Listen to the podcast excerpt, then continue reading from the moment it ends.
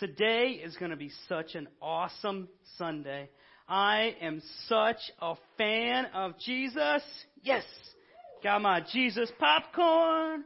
Got my Jesus juice. Woo! Yes. You know, what should I call Jesus today? Oh, I got it. I will call him Lord because he is Lord of my life. Yeah. Jesus, you're here. I knew you would be here. You know, I know that verse. You know, it says where two or more are gathered in my name, there I am in the midst. Look at this, Jesus.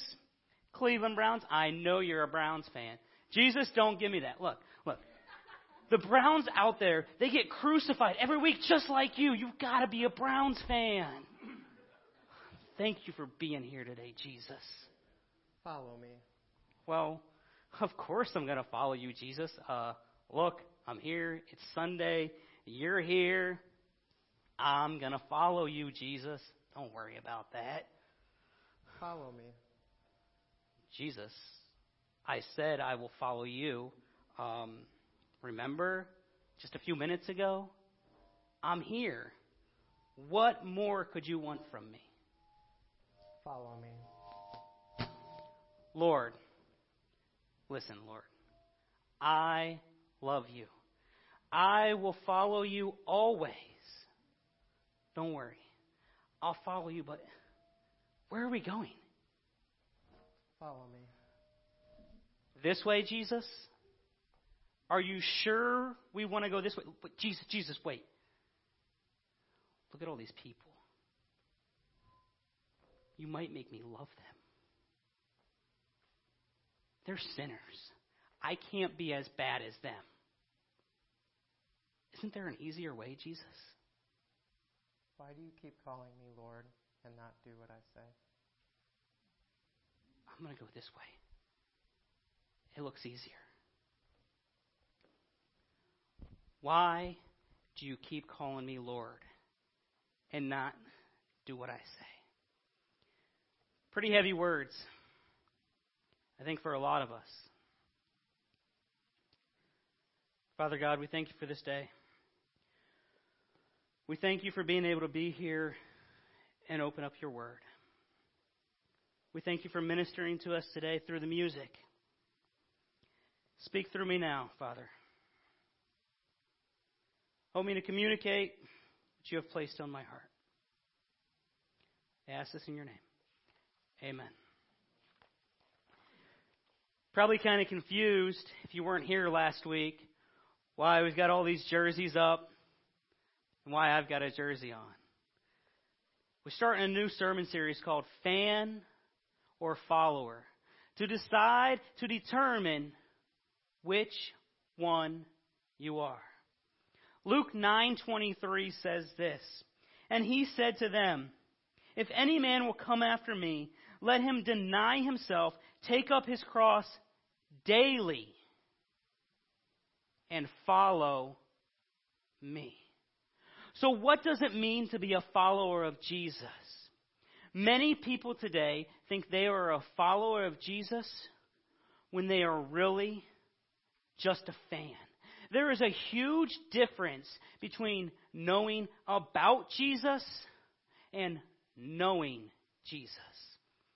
It's just like with an actor or actress, you may know all these facts or all these statistics about your favorite athlete, but that's all you do. You just know about them. You don't actually know them.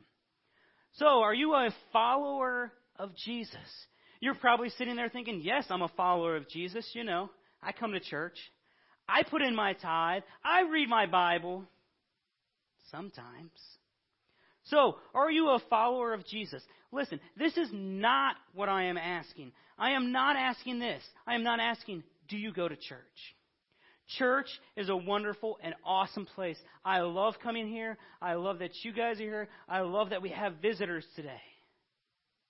But you can't live by the Spirit if you only acknowledge God's presence one day a week when you come to church. There's 168 hours in the week, and you have chosen this one and a half, two hours to say, I am a follower of Jesus. That's not even 1% of the week. And you expect to be called a follower of Jesus. When we try to follow Jesus without being filled daily with the Spirit, we find ourselves frustrated and exhausted by our efforts. But the truth is this you cannot call yourself a follower of Jesus unless you are filled with the Spirit. Here's something else that I'm not asking. I'm not asking, did you say a prayer one time and ask Jesus into your heart? I'm not asking if you've ever wore witness wear, like a WWJD bracelet or a shirt that says, I love Jesus. Just because you wear one of them does not make you a follower of Jesus. I'm not asking under religious views on Facebook, did you mark Christ follower? I'm not asking, do you say bless their heart before you speak some bad about someone? It's kind of the thing we do as Christians. I'm not asking, is your ringtone on your phone a worship song? I'm not asking if your parents or your grandparents were Christians. I'm not asking if you have ever raised your hand at the end of the service before and said, Pastor, pray for me. I'm not asking if you've ever listened to a sermon on the way to work. I was listening to a pastor and he was talking about this, and this one really got to me. Because I do that sometimes. I listen to a sermon on the way to work sometimes. And he said, What kind of sacrifice is that? You're already in the car. There's nowhere else you can go. You can either choose to sit in silence, listen to music, listen to a book. There's no sacrifice. A sacrifice would be turning off the TV at night and listening to a sermon. A sacrifice, being a follower of Jesus, would be turning off the TV and reading a book that is going to help you in your walk with Christ. That would be a sacrifice. Well, I must be a follower of Jesus because I went to VBS as a kid and I know all the songs and the hand motions. All of that is good. All of these things that I just said are good. But the basic definition of following Jesus means making a significant life change. But Pastor Luke, I can't make a life change right now. I'm comfortable right where I am. And you know, God loves me and He wants me to be comfortable. Really, do you think Jesus was comfortable when He was on that cross dying for your sins? Saying yes to Jesus means saying no to comfort. We are all going to come to a DTR place. If you're married, I know you have already had that DTR moment. If you're dating, either you have had that or you're going to get to it. DTR stands for define the relationship. So, you have to sit down and you have to define the relationship. Again, most people here would say, Yes, I'm a follower of Jesus. But the reality is this as fans, we have worn the mask for so long that we've even fooled ourselves. Again, fans have worn the mask for so long that they fooled themselves. A few moments ago, when I said, Are you a follower of Jesus? you probably thought, Well, yes. You know, I come to church. I put my tithe in. I read my Bible. I care about people. I accepted Jesus into my heart. I said, Jesus, you are welcome here. Well, let me tell you something. That's the problem that we get twisted sometimes with the gospel message. Is when we say that we accepted Jesus. Let me tell you, Jesus accepted you right where you are. There's nothing that you could have ever done to say, Jesus, yeah, you can go ahead. I'll let you in. People say, Well, I found Jesus. You found Jesus. Well, I know my God and I know my Savior, and He has never been hiding. So where were you looking all those years? Because you didn't find Jesus. He was standing there always with His arms wide open. Fans are all about the do, where followers are all about the done. So picture this. You have a coffee date with Jesus. He comes in and he sits down and he says, It's time we define the relationship. He skips all the small talk about how's your day going? What do you need in your life? He says, it's time we define the relationship. Are you one of my followers? Is this relationship exclusive? Are we past just this casual weekend thing? Can you come to me with everything and pour your heart out to me? He says, What is our relationship?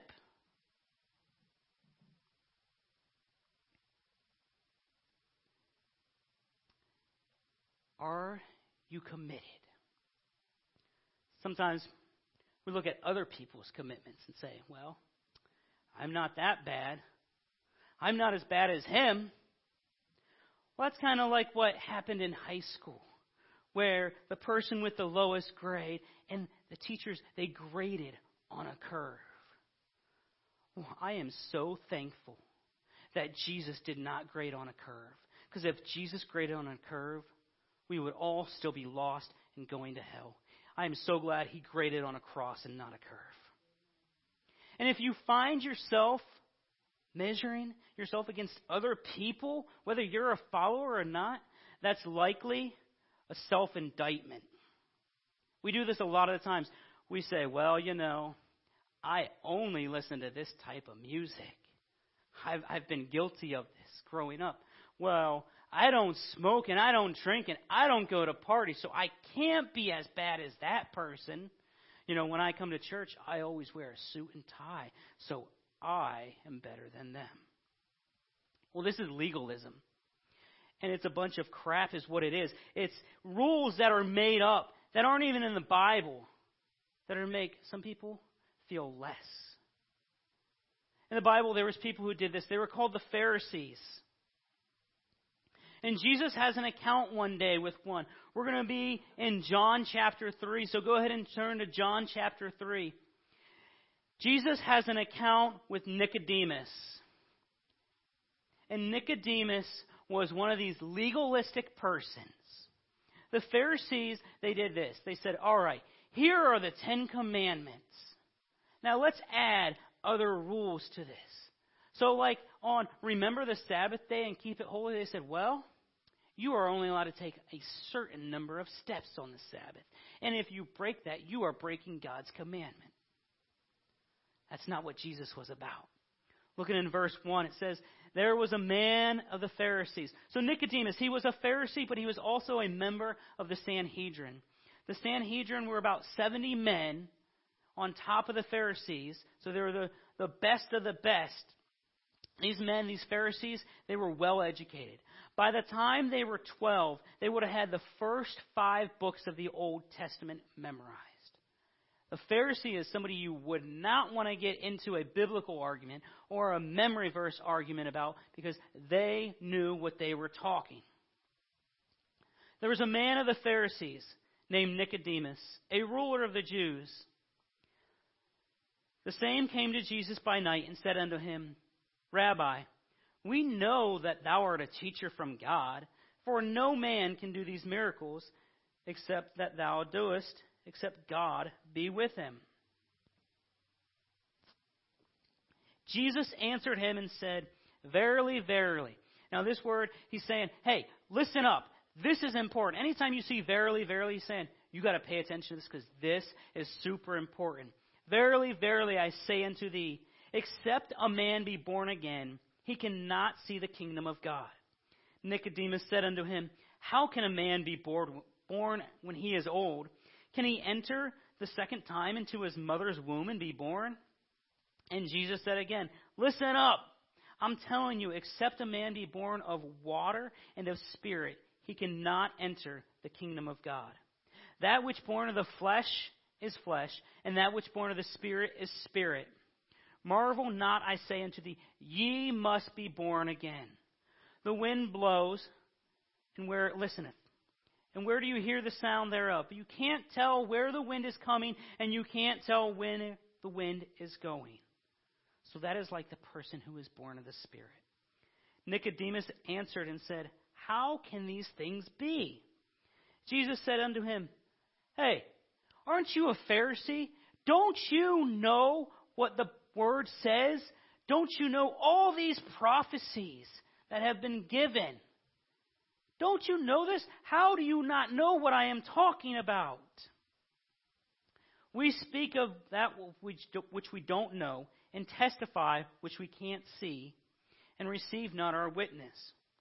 If I have told you of these earthly things, about the wind blowing, you wouldn't believe me unless you have seen it. So how can I tell you about heavenly things which you can't see? And no man hath ascended up to heaven in verse 13, but he that came down from heaven, even the Son of Man which is in heaven.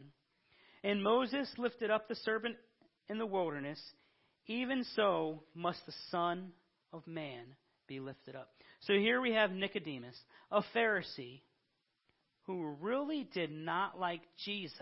They did not believe that Jesus was the Messiah. So Nicodemus starts thinking, maybe there is something to this Jesus. But in verse 2 it says, He came to him at night. Why did Nicodemus go at night? Maybe it's like you and me. We go to Jesus at night, or we go to Jesus when other people can't see it. We're like, well, somebody's watching me right now, so I'm not going to pray for my food. Or maybe you took your Bible to work or school and like, well, I was going to read it, but normally there's nobody here in the break room, but there's people here, so I'll just do it later. You know, Nicodemus started thinking, maybe there is something to this Jesus. For the sake of time, I'm not going to go into the other places that we see it, but I'm going to tell you a little story about Nicodemus. So we find two more accounts of Nicodemus later on in John. In John chapter 7, Jesus is preaching. He says, If any man thirst, let him come to me for something to drink. People were like, wow, this is the Messiah. This is the Son of God. And then there were some people who were like, no, no, I don't like what he's doing. So they took Jesus to the high priest and to the Pharisees. And they were con- going to condemn him right there. And Nicodemus speaks up and says, wait, wait, wait. Aren't we supposed to listen to this person on trial before we judge them? He's starting to have a change of heart. The last time we meet, meet Nicodemus is after Jesus' crucifixion. Jesus is going to be buried. And here Nicodemus has had a change of heart. He spends his hard earned money on burial spices. And not just a little bit. It's not just like a $20 bouquet. No. The amount of burial spices would accumulate today would be $200,000 worth to put on Jesus. Everyone now would know Nicodemus is a follower of Jesus. For Nicodemus, it would cost him a powerful position.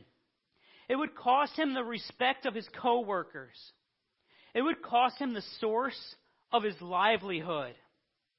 It would cost him his friendships, and more than likely, it would cost him some family relationships. Being a secret admirer or a fan of Jesus would have cost Nicodemus nothing. But becoming a follower of Christ comes with a high price tag. It always does.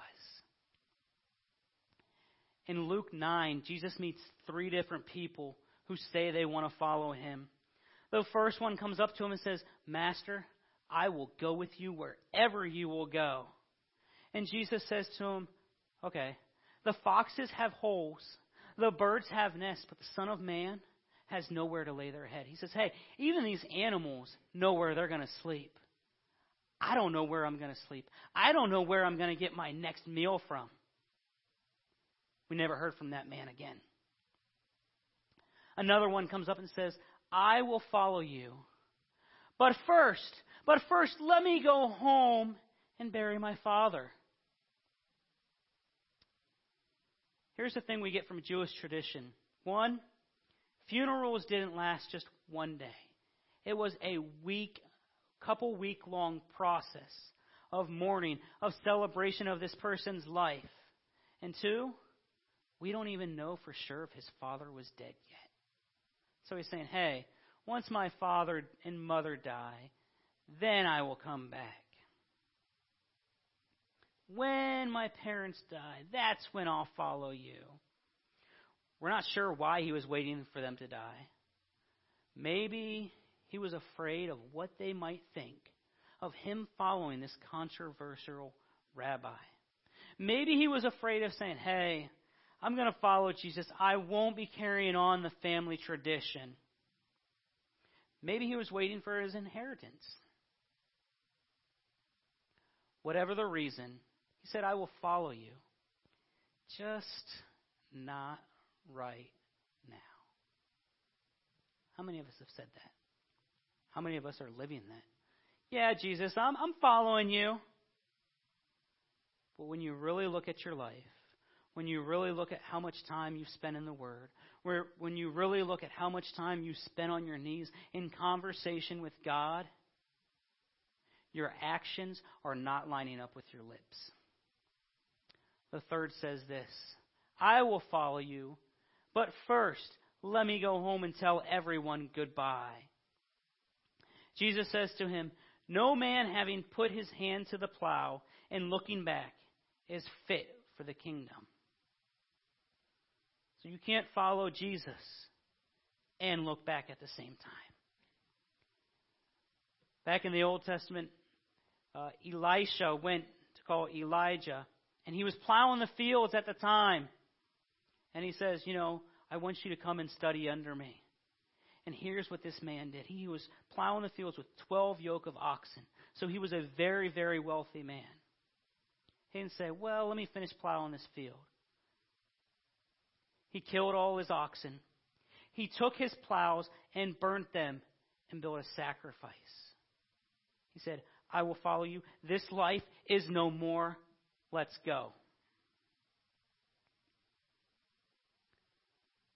How many of us are looking back at what we did instead of looking ahead at what we can become? I find two interesting things from this passage here in Luke. It's also found in Matthew chapter 8. The first is this they use the term master or Lord. So when we look at the word Lord, we get a couple different meanings. One of the meanings is this is they are the master, they are the Lord of your life. So we got to look at it in terms of the slaves. Back in the Bible times, they would call their master Lord. And what they're saying is they are a bond slave. When we are calling Jesus Lord, we are a bond slave. So here's what a bond slave is. A bond slave is somebody who was a slave, but it's not like our American slavery where we made them a slave. So it was you were more of an indentured servant. So you owed somebody money for something. Maybe you bought a plow or some oxen off of them, and you couldn't pay for that anymore. So you went to work for them. And after your term was up, you said, Hey, I know you love me, and I love your family. You have treated me well. I am going to stay here and work for you. I am now your bond slave, and you are my master. The first person, after hearing Jesus say that he doesn't know where he's going to sleep, he leaves. The second two, after calling him Lord and saying, You are the master of my life, they say this. They say, but first. They give an excuse, and they want to put something else before Jesus. Jesus says, if I can't be your first, then you cannot be my disciple. I am to be your first. They weren't saying no. They were just saying, eh, not at this time, Lord. When you say when you say yes to Jesus, you aren't saying he is the master and I am the teacher. You are saying he is the master and I am the slave. That's what it means to deny yourself. I read the story recently of a man named Scott. Scott talks about going to church as a kid and feeling God in his life and feeling God to want him to serve more and go into ministry. And Scott said, You know, Lord, not at this time. I'm not going to surrender. Maybe after high school. Maybe after high school, then I will follow you. Scott graduated high school and went on to college. And again, God once again called Scott. He was calling him to be a committed follower of him.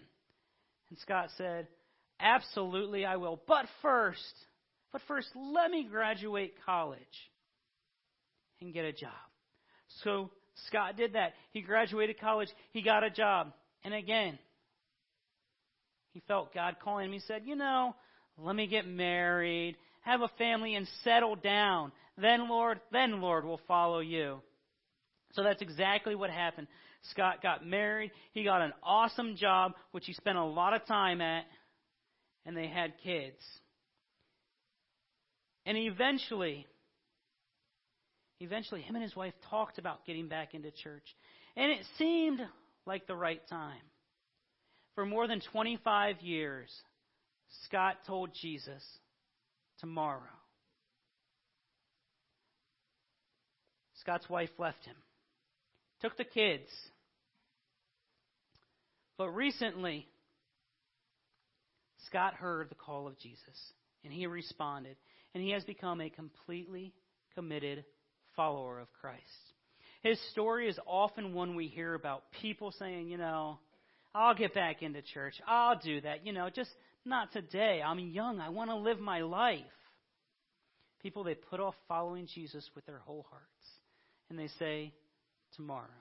But I'm really glad that when I got to the end of the story that I found out that Scott was following Jesus. For Scott, he would tell you he lost a lot in the land of tomorrow. But now he gets to see his kids every other weekend, which gives him plenty of time for his AA meetings. The land of tomorrow is where you find divorce, addiction, unmanageable debt. In the land of tomorrow, you find unfaithful spouses and prodigal children. Scott's problem was that he was comfortable. He was comfortable where he was. A comfort zone is a beautiful place. But here's the thing nothing will ever grow there. Saying yes to Jesus means saying no to comfort. There's a strange baptism practice that happened with the Knights of Templar when they were baptized. So when they were baptized, they would have their sword with them. And as they were immersed down in the water, they would hold their sword up in the air and not allow to go into the water with them. So, in essence, here's what they were saying Lord, I am yours, but not this sword. What I do with this sword and what I do on the battlefield, that is still mine. What is your sword that you're holding on to? How many of you are holding on to your wallet and saying, Lord, I'm going to follow you? I don't want you in my finances until I don't have any money, Lord. Then you can come into my finances. How many of you are holding a remote control and not letting it go with you? You spend so much time in front of the TV. Maybe some of us it's a bottle. Maybe some of us it's a laptop with pornography sites. Maybe some of us, it's our phone that we're not letting go of. What is your sword that you are holding on to? Over 20 times in the New Testament, Jesus says, Follow me. Follow me. So I think if Jesus says something 20 times, it's pretty important. And he kept saying it over and over again. Here's the thing Jesus didn't ever call the most qualified people. And that's what I love.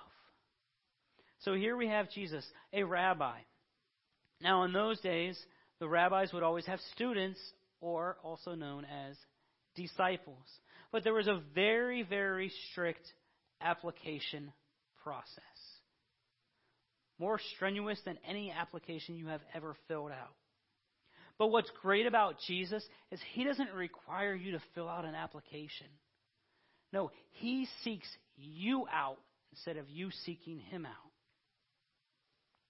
So here in Matthew chapter 4, go ahead and turn in Matthew chapter 4. We're going to look at a couple verses. Starting in verse 18. And Jesus, walking by the Sea of Galilee, saw two brothers, Simon called Peter, and Andrew his brother, casting a net into the sea, for they were fishers. And he said unto them, Follow me, and I will make you fishers of men. And they straightway left their nets and followed him. And going on from there, he saw two other brothers, James the son of Zebedee, and John his brother, in a ship with Zebedee their father, mending their nets. And he called them. And immediately he left, they left the ship and their father and followed him. It says, and straightway, or at once, and immediately.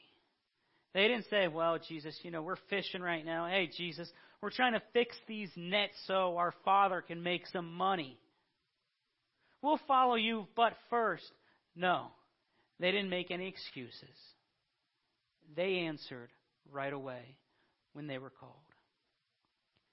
Jesus is calling us to be more than a fan. He's calling us to be a follower, completely sold out for Him. How long have you been on the fence? How long have you just been playing church? How long has this just been your casual weekend thing? Oh, it's Sunday. I go to church on Sunday. That's just my thing.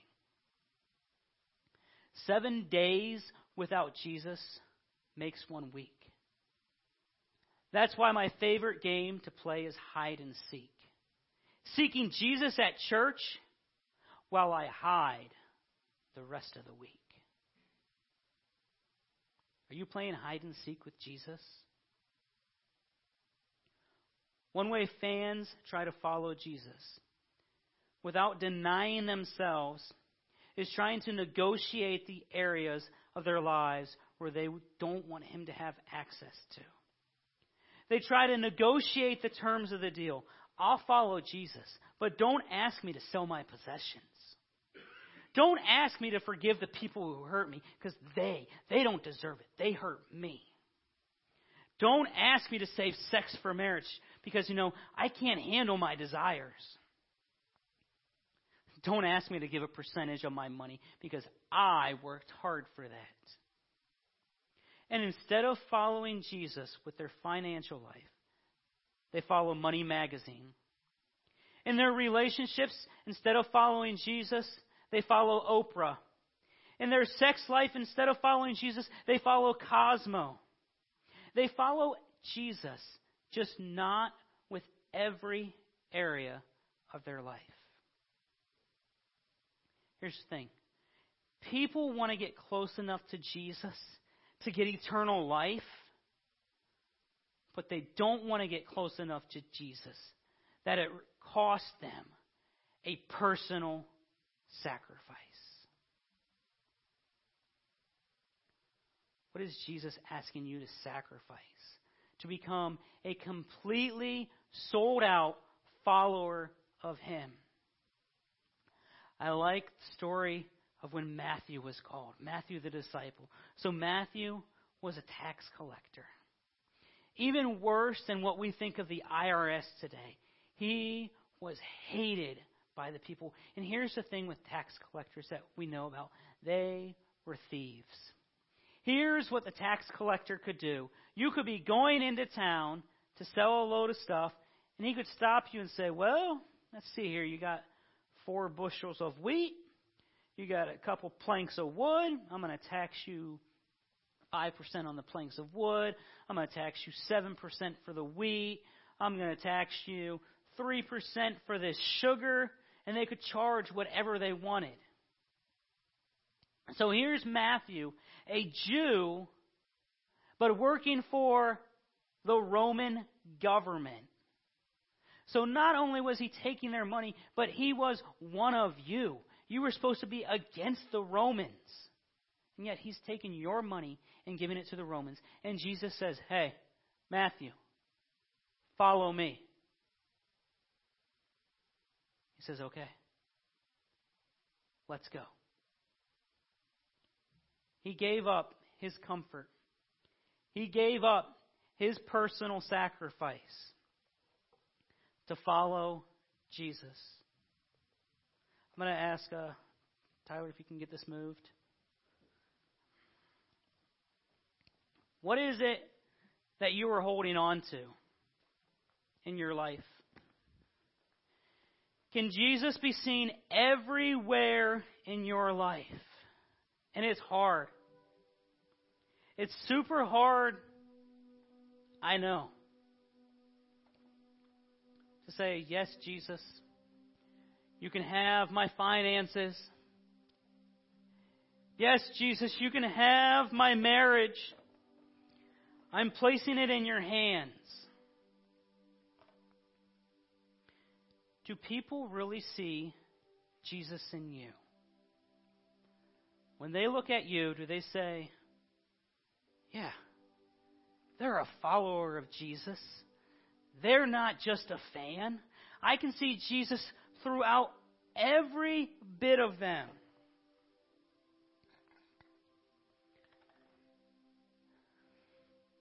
This milk here represents us. And this chocolate syrup represents Jesus. Once you get a little bit of Jesus in your life, it adds a little bit of sweetness to your life.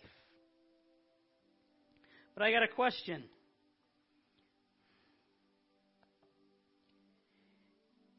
If you take your phone and you place it in front of you, do people see Jesus in you?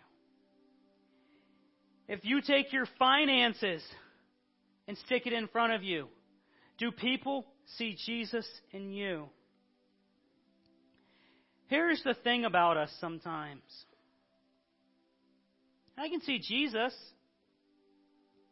if I look in the right spot. If I look there on Sunday mornings, that hour and a half, I can see Jesus. Oh, I heard them play a worship song in their car. I can see Jesus. But sometimes we get things in front of our lives. And people can't see Jesus in us. It's not until we get Jesus throughout all of us and we say, Lord, I am a follower of you. I want people to see me in you all the time. I want people to look at me, and no matter where they look, no matter what side they look, I want them to know that I am a follower of Jesus. Stop putting it off till tomorrow. I'm not saying it's time to say, Yeah, Jesus, come into my life. I'm not saying, Jesus, yes, you are Lord. I'm saying you need to recognize are you a fan or a follower? How often do people see Jesus in you? We're going to open up the altar here in a minute. It's time for you to make a decision. How much Jesus do you want in your life? Are you a fan or a follower? My name is Pastor Luke, and I am not a fan. Father God,